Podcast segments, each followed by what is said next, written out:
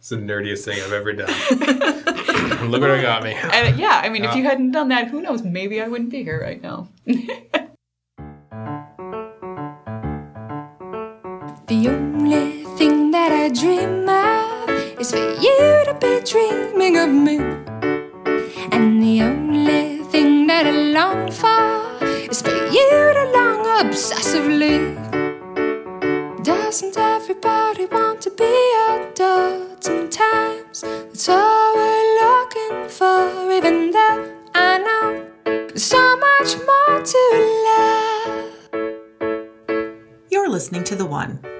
Robin Wilson. The One is a podcast that showcases everyday people and the love stories that make them unique. My guests this week on The One are Erica and Steven, who first came face to face at a Doctor Who convention, and from that moment on, never let little things like time or space get in their way. All right, so Erica, we'll start with you. Tell me three things that you love about Steven. I love Steven's nerdy, deep, deep Doctor Who knowledge. So, not just the fact that he's a Doctor Who fan, but the fact that he can tell the 1960s production codes of every story from Doctor Who. This is a pro. Yep, that's one. Right. Um, I love what a great partner he is as far as being a uh, um what's the right word for it? He boisters me. I have I have some mental health challenges from time to time, depression and anxiety, and it seems like Steven's personality is perfect for balancing that out and helping keep me afloat. And I love what a great big silly kid he is. we just we have fun all the time and he is unendingly excited by just little things like puppies and Lego and just happy things. So it makes for it makes for a happy life. Steven, same question to you. I like that you are. Love, you love. I love. Thank you. I love that you a that you are receptive to such. Um, sometimes I think that I'm a bouncy puppy, and at times you are a sort of a, a sullen kitty, sleeping on the couch all the time and I'm sort of bouncing around wanting to play. I love that you tolerate me in that regard. Because it is, it is your your best interest that I have in mind when I do that. Um, I enjoy, I love your I think I've become much more open to social issues and and feminist issues and uh, you know all sorts of things that I never even considered before meeting you. So I love that about you, and I also love your um, your go gettedness because you do have it. Sometimes when you think you don't, um, you know, aren't doing much, and then all of a sudden you, you know, you do like eight different podcasts and write a blog and everything else, and you do a great deal, and I'm always uh, quite impressed by that. Aw, Yeah. thank you. So, how did you two meet? we met on Twitter because of Steven's podcast. That's right. I do a Doctor Who podcast called Radio Free Skaro. And we went to Gallifrey 1, a Doctor Who convention in Los Angeles in 2011. We've been there before, but in 2011 we went and interviewed Chris Hardwick on that show. He was there from Nerdist, Nerdist podcast. And I think you were a fan of the Nerdist podcast and were surprised to learn of the existence of a podcast exclusively about Doctor Who. I had just discovered podcasting and I was a, a new fan of the Nerdist. And yeah, I was my mind was blown that there was a whole podcast about Doctor Who, which is my favorite show from the time I was four or five. And little did I know there were like 80 Doctor Who podcasts even at the time. Uh, so I started, you know, listening to your podcast because I saw Chris Hardwick tweet about it. And from there, um, I was just discovering Twitter. Twitter is how I discovered podcasts. So I started following the podcast, Radio Free Skaro, and the three hosts. And Steven and I one night just started talking back and forth on Twitter. And it just it took off from there. It, and then we learned that there was a limit to the day of how many direct messages you could have on Twitter at the time. There was. At the time, there was. Yeah, Yes. 2011, yeah. Uh, 250 in a day, I think. Mm-hmm. So suddenly I couldn't do that anymore. And then it progressed to email Yep. and then from email to G chat. So just like, you know, in, in real life, you go from having coffee to maybe having lunch to maybe having dinner to, you know, spending the night. For us, it was from from Twitter to direct message to Google to, to Gmail to, to instant messages. And then we met in person, finally. And so, how long were you corresponding before you met? I think it was only about five months. Because you originally were going to go to Gallifrey 1 in 2012, I think. But there was another Doctor Who convention. It's going to become a recurring theme uh, in Chicago, which is where near where she was. She's from Madison, Wisconsin. And so uh, I was going there anyway for my first time to Chicago. And she was, so we said, yeah, let's go meet up and, and, and just see what happens, sort of thing. And And what happened? happily the chemistry was just as good in person Yeah. as it was online. I, I still remember very clearly opening the hotel room door. He because I got there first, and then he arrived later, and, and I was like, "Oh, I'm in room such and such. You know, come on up." And he knocked on the door, and between the time that he knocked on the door and when I came to the door, someone else that he know had like kind of come up behind him, and I was by the elevator. So when I opened the door, I actually had a nice shot of like the back of his head, and like he's turned away from me, having this conversation with somebody else. What it allowed me to do, and legitimately, is when I knocked on the door and my friend Sean, who runs the Gallifrey One convention, oddly enough, about which more later, uh, I turned my head and sort of said hi to him. And so when the door opened, I actually had a reason to sort of nonchalantly Turn around. turn towards the door and greet my future wife. Very stylish. Yeah. Mm-hmm. and not at all planned at all. I can confirm that. so, was there any awkwardness in that first face to face meeting? There was well, there was the do I go in for a hug or not? Um, Yeah. Which obviously yes, we did hug, but there was that kind of like moment of like that you moving the body back and forth hesitation. Do we do we hug or not? And then we did. But really, it wasn't. It wasn't the kind of awkwardness that I've had in person meeting some other people that I've just known online. It was pretty much instantaneous. Although within five minutes of meeting him, we then went down to the lobby to meet friends. Uh, within the first five minutes of sitting with him, somebody came up and asked for his autograph. So there was Has not happened often. Again, not planned. Did not you planned. pay that person? Not pay that. That's what I wondered. No. and and yeah, so that was that actually ended up being a really good icebreaker because Steven, being the good humble Canadian he is, was kind of like halfway between very puffed up and, and proud and mortified. so it was just like strangely embarrassed, but also I could tell he was happy because that made him look good, Uh, and it was it, so it, it was something to laugh about sort of for the rest of the convention. and so, how long was the convention? Like, was it a weekend? It was a weekend, yeah. And you guys was- spent the weekend pretty much all together? Yes, yeah. I had a room there With a roommate. with a roommate. Um, who I barely saw all weekend. Yeah. Uh, uh, and and then uh, the last night, I think you because you only were staying until the Sunday. Yes, I hadn't booked for the whole the, the last night because the last night of the convention, you know, the convention's over. So I figured I'd just drive the hour and a half back to my parents' house um, and, and crash there and save some money. So I didn't have a hotel room, but I didn't want to leave at that point because we'd been having such a good time, and uh, it ended up just sort of being like a great big slumber party. We just ended up staying up really really late jabbering Too late. was- I wanted to go to sleep. yeah he wanted to go to sleep eric and i were just like back and forth la la la la la la and he was like come on you guys so it worked out And when did the first kiss happen?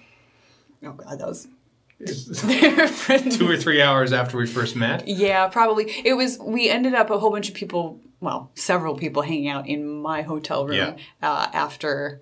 After it was Thanksgiving Day in the United States, so after people had come back from Thanksgiving dinner and hung out for a while, everybody just sat in my room and talked and talked, and and eventually people sort of filtered away. They could see what was happening, uh, so they just sort of filtered off and, and left us alone. And then I don't know, minutes after that, maybe not even. And who who made the first move? That's a good question. Oh, it was me. Okay, Uh, and I, I remember it because I was nerdy. Um, I, I quoted right. I quoted a Doctor Who line. he did. Which line? Which well, there's okay. Here we go. This is this is remember remember rule uh, number one in the list of three things that she loves about me. Here we go. Deep dive nerdiness. There is a, a line in a Doctor Who story where the Doctor sort of says, you know, he's sort of figuring something out, and he goes, ah. You know, I can feel my hair curling. That either means that uh, it's going to rain or it's I'm onto something. And I had thought of this line. I thought this would impress her. Uh, and so I said, you know, we're sort of talking and getting closer and stuff. And it's, ah, I can feel my hair curling. That means either I want to something or I want to kiss you. And so at the end of the convention, was there already a plan to meet up again? We already knew the next time we would see each other because the so that was in November, and then there's the Gallifrey One convention in LA in February, which I don't think at that time I had bought a membership for yet. I had just sort of been on the fence about going, and it kind of depended on how my first convention experience because that was my first Doctor Who convention ever. I don't know. I think I might have probably the next day bought my membership for for Gallifrey One. So we did know that we would see each other then in uh, in just a few months. And so at the end of the convention in November, knowing that you're going to see each other in February, did you uh, have sex that first weekend or did you wait, knowing that it was going to be coming in February? Wait. we did the first night. yeah, so Steven had a, he had a roommate uh, who, when he says he barely saw him that weekend, he actually saw him a lot during the day, During you know, the day, panels yeah. and stuff. Uh, yeah, He had a spare bed. all he had a spare bed. Let's put it Yeah, that way. mhm. Yeah. until the last night when I didn't have a room That's and we both moved in. Yeah. So the connection was really right off the bat and It was palpable. Yeah, pretty Yeah. deep. for sure. So, Stephen, with you in Edmonton and Erica in Wisconsin, uh, what did dating look like?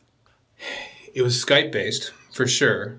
And I think we at early on, I think in those first three months, we just were just sort of talking to each other a lot, you know, as one does. Basically, phone calls over video Skype a lot.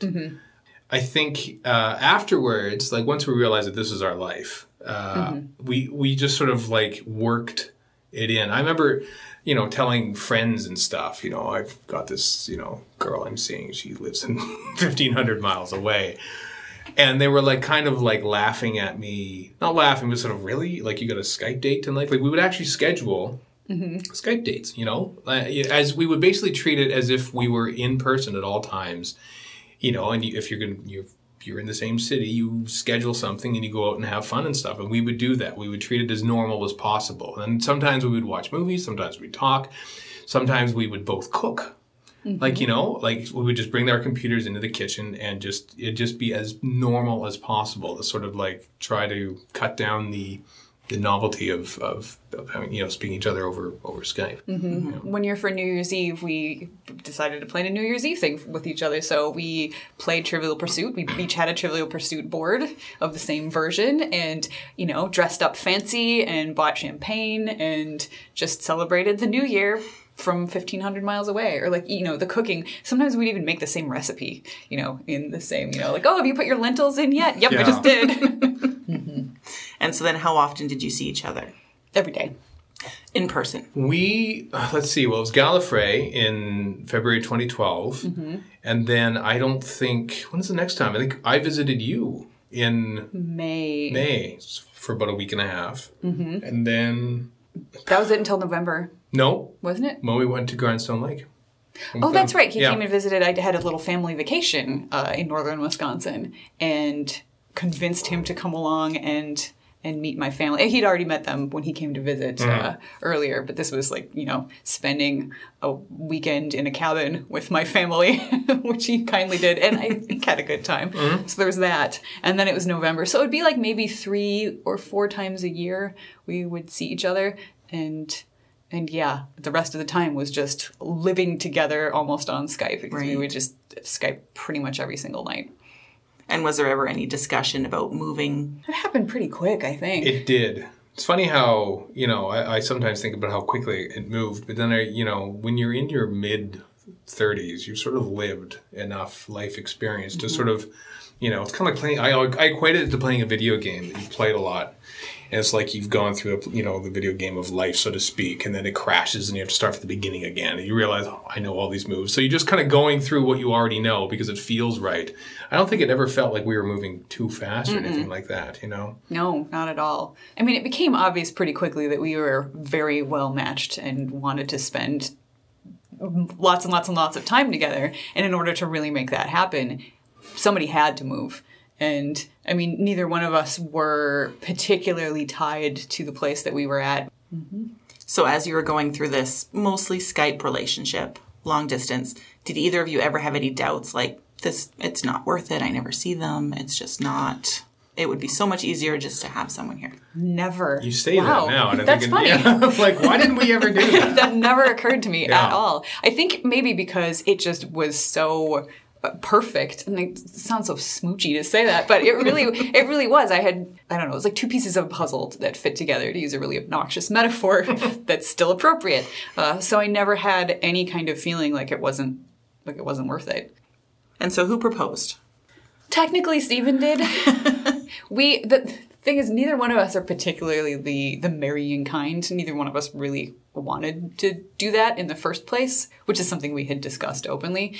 But when I discovered how hard it was to move to Canada, we were like, um I guess we should probably do this. yeah. So I think it was. We actually, it's funny because when we uh, when the time came for us to plan our um, our application for her to move to Canada, we actually had to submit like documentation and like one of the questions on the form was when did you propose. And because of the uniqueness of our relationship, you were actually like spent scrolling back through like WhatsApp uh, Which is a chat t- logs Yes. to like October 28th, 9:14 p.m. Mm-hmm. when I basically said, "So do you want to give?" Is literally that. yes, we were having, and it it was it was kind of that moment where we were like, well, it looks like this would be a viable option. This could be a thing that would Yeah. work. Very romantic. And then, very romantic. and he literally did say, "So, do you want to get Yeah. married?" And I said, "Yay!" or to, "Sure." To this day, I wish I would have put like an emoticon of a ring and a question mark. Oh, I never that would did. been great. Yeah, mm-hmm. that's how it happened. Yeah. Yep, I think that's great though. Like it's the practicality of what do we need to do to be together. Mm-hmm. Mm-hmm. exactly. And I mean, it it was kind of poetically perfect for it to happen over an instant message system because that is very typical of the way that we talk to each other. So tell me about the wedding. The wedding. Big, traditional, No, just kind of. it was No not and no. traditional. uh, it happened on a Thursday morning in the basement of a hotel that was about to host a Doctor Who convention. Uh, I remember the guy who walked by me to look nonchalant. It was he who was running that convention, and we were friends of his by this time in February of 2013. He says, "You want to get married? Come and get married. I will give you a room." Like in the downstairs, and you can like invite fifty guests or something like that, and you can have the wedding at the convention free of charge. wow. And so we took him up because, like like she said, it wasn't we weren't the marrying kind. But we we decided to hold it at that place because it you know all of our friends were now in the Doctor Who convention world, and so they what one place would they all be more or less was right there. So mm-hmm.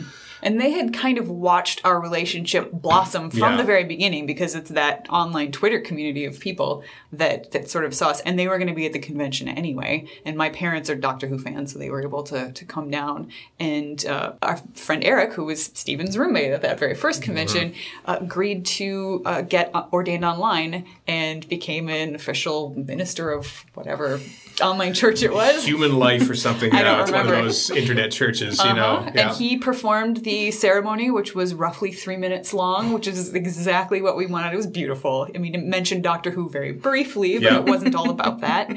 And yeah, so, you know, 40, 50 of our friends showed up in their Doctor Who finery, and my mom ordered cupcakes with TARDISes on them. So, three minutes, quick ceremony. We ate Doctor Who cupcakes, and yeah. And then after that, there was a convention to go to, so it was pretty exciting. yeah, our, our we didn't have a formal reception because uh, the night before the convention starts, there's something called informally called LobbyCon, where everybody who's going to be at the convention just sort of hangs out in the lobby and drinks drinks from the bar and just chatters and stuff. So we kind of had a built-in reception that was more fantastic than anything we could have planned on our own. I mean, there were Doctor Who actors and producers and stuff just sort of wandering around. What could be better? And so now you guys are married. Everything was great. You moved up to Edmonton. You've been together ever since that day. no, Wouldn't that be nice? You didn't move up. Uh, you know that was the marriage license gave us something to include in our application to sponsor her to get here, and I think we only were able to finally do that in May or something like that. I think of 2013. there was some sort of like little error on the marriage license which required us to uh, send it we had to send it around to get uh, additional signatures from the witnesses and the minister and then send it back And there was a strike that's in right the summer uh, for people who handle those things. Uh, so there's a backlog there, and then I think there was also a typhoon in the Philippines. Mm-hmm. So a lot of people, you know, there's a lot of large Filipino population here, so that was sort Mm-hmm. of delaying things. And so I think we found out in. Um, where we, we were actually we, were meet, we met up in Florida for a short trip, and then when I got home, there was a letter in the in the mailbox. that's right Yeah, I think those the the the months after the wedding, leading up to like it, it was you know we managed to see each other once or twice in mm-hmm. between. That was probably the toughest, I think. Yeah, leaving leaving LA after the wedding, we didn't actually have anything booked for when we would see each other next. So it was very difficult to leave. Like airports really sucked for us. We hated going to the airport because it meant tears and, and crying and stuff um, for leaving each other. And that was the worst one because we didn't know when we would see each other again. And it was like there's this light at the end of the tunnel, but the tunnel was we didn't know how long it, it was. And I think that was that was the most stressful part of the whole relationship. And so, how long was it from marriage to moving? We got married February 14th. We're not That, Valentine's that was an people. accident. We're not Valentine's people. It just happened to be the Thursday before the convention, Uh-huh. and we only realized that when we what did oh god, it's the 14th. Yep. Uh, so yeah, so Yes. it's February 14th of 2013, and then it was March 2nd of 2014 that I actually officially landed in Canada. And how did you celebrate? Sleeping. Sleeping. so exhausted. It was a, it was a Oh, harrowing my. trip. Uh, my mom and I drove my stuff in uh my parents' old rickety minivan. I drove I drove down in a rented van to meet her halfway. We were supposed to meet in Great Falls, Mm-hmm. but you never made it that far, so we settled on Helena, Montana, further down the road. Mm-hmm. Did the swap. Um, Yeah, moved moved all these you know big Rubbermaid Tupperware Yeah. things from one van to the other, and you know then my mom turned around and drove all the way back home by herself. Yeah, and then we drove up to the border, and I just I get nervous about you know authority figures even when I haven't done anything wrong and I've mm-hmm. got all my paperwork in order. Like that was just that was really nerve wracking. So once we walked out of the the immigration office and you know with the paperwork in hand saying you are a permanent resident, I just felt a million pounds lighter and just like I didn't know what to do with my brain. I was like, oh my god, I'm here. We had six and a half hours left. Six and a half hours left to drive home. That's what we had to do. Mm-hmm. You were thinking of elation. I was thinking, oh God, can we get home before one a.m.? And no, we didn't. No, I didn't. No. So, you got home, you just had a good sleep in your new home bed together. Yeah. yes. That That's was pretty good celebration. that was pretty great. It, really was. It was. was the best, actually. After all that, yeah. So, Steven, one thing you two obviously share is your love of Doctor Who. Tell me one thing that you are complete opposites. uh, our favorite stories of all time. Um, I mean, I can appreciate what her favorite story of, is of all time. She does not like my favorite story of all time. It's called The Caves of Androzani. Um, and she doesn't like it uh, one bit. I'm hoping to not try to convince her otherwise, but to show it to her and make her realize its brilliance. Um, This so- doesn't sound like such a big deal from the outside, but it really is. I mean, whenever I mention it, you should see the look on his face. allow me to uh, go and make a deep dive into Doctor Who again uh, for our, our first disagreement. Um, and it was thus: there was uh, I have a, a season long box set from one of the seasons of Doctor Who that also came out subsequently in a special edition uh, that we, that we I didn't have, and she wanted to get that, so we thought let's put this Amazon gift card that we got for our wedding towards buying that because it's her favorite season of Doctor Who. It's one of my favorites.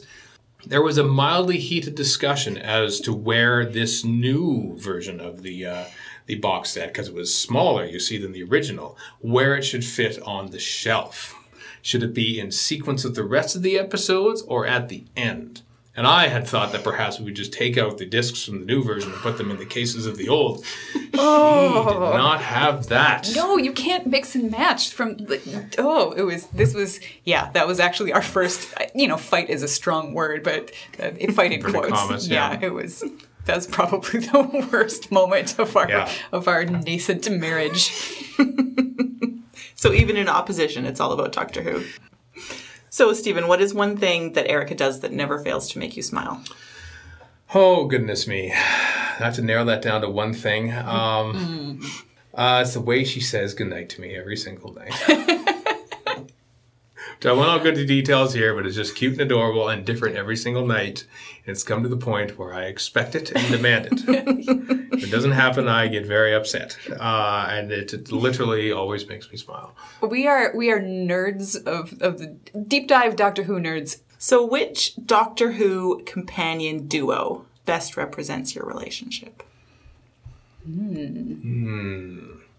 I don't know. That's a tough. I hate to like assume the doctor role in this. Um, Well, showing you or it could be two Canada. companions. Mm-hmm. Two companions as well. I don't think. Um, who would you th- you want to equate yourself to Nyssa? I think you're more interesting than Nyssa. Sorry, this is the deep dive section of the podcast. I asked. Maybe Yeah. maybe we could be Ian and Barbara. Oh, I like that. Ian and Barbara were the very first Doctor Who companions uh, way, way back in 1963. They were two school teachers, um, but they were sort of thrust into an, adventure together by accident and sort of became closer because of that. And they were both very intelligent and you know, Barbara's she's really cool. Yeah. She she she took the uh, the bull by the horns a lot of the time and and Ian was sort of the dashing man of action. Which I clearly am, so that does match. Yeah. Yes, Ian and Barbara. For those of you keeping notes at home who are Doctor Who fans. So, Erica, what was it about Steven that made it clear to you that he was the one? Oh, I have a great answer for this because I can I can narrow it down to the instant. So Steven is a big Lego aficionado. He collects Lego, and that was something that I knew from listening to the podcast because he talks about it sometimes and uh, had seen pictures on online. And at some point, shortly after we had become Facebook friends, I was well, Facebook stalking his pictures as you do when you have a really big crush on somebody. And this was before it was to the dating you know, online point. We were just talking. And I found this photo album on Facebook that he had made of the, what is it called? The special edition Millennium Falcon? the Ultimate Collector's Edition, I believe, is what it's called. But Okay. yeah. So it's a, the Millennium Falcon from Star Wars, and it's like the giantest version of it that Lego had put out. And he got this, and he put it together over the course of a week or so, and did a photo um, series of the process of building the Falcon. So it was called, you know, raising the Falcon. And not only did he take pictures of the different stages of, of the build, you know, starting to end, he took, you know, had the clock in every picture to show how long it was taking. But since he has so much other Lego stuff, he added this whole creative element to it. He had his Lego construction crew around it with a Lego crane, like lifting pieces onto it. And there was a caption for every single one. And, you know, things about the, you know, the Chewbacca and Han Solo standing by and like looking on. And one day the construction workers got a break and all got on a little Lego bus and went to a Lego pizza restaurant to have a break for pizza and beer. And then at the end, just when you think the Falcon's all put together, yay, everybody's gonna get on, you know, there's imperial red tape and a whole bunch of stormtroopers show up and block the way and they have to get the paperwork. It was just so creative and adorable. As soon as I like read through that, I was like, this is the guy for me. that was the moment I knew it, and and from then on, I think everything that I did online, and as far as our interactions, was sort of with the intent: I am going to win him. I'm going to win him over and make him like me, and I guess it worked. All right, Steven, same question to you. What was it about Erica that made it clear to you that she was the one? her her eyes. Seriously, yeah, they just they're. I always compared them to a cat. You know, they're just sort of inquisitive and uh, and and and in depth, mysterious, and everything. And I just found them very intriguing. I think, they concealed a very interesting soul. Thanks for listening to this episode of The One. If you haven't already, be sure to subscribe in iTunes because there are many more love stories to be told. If you know of a love story that you think I should showcase on The One, have them drop me a line at lovestorypodcast at gmail.com or send me a message yourself and we can open the world up to the beauty of love in all of its forms. I'd like to thank Jacek Chocolate Couture for spreading joy to my guests in the form of chocolates. Their spring collection is out and it is fantastic. The music for the one is I Love You Oddly by Rebecca Angel. You can hear more from Rebecca on iTunes or at reverbnation.com backslash Rebecca Angel. Until next time, here's a quote from the 11th Doctor The universe is big, it's vast and complicated and ridiculous.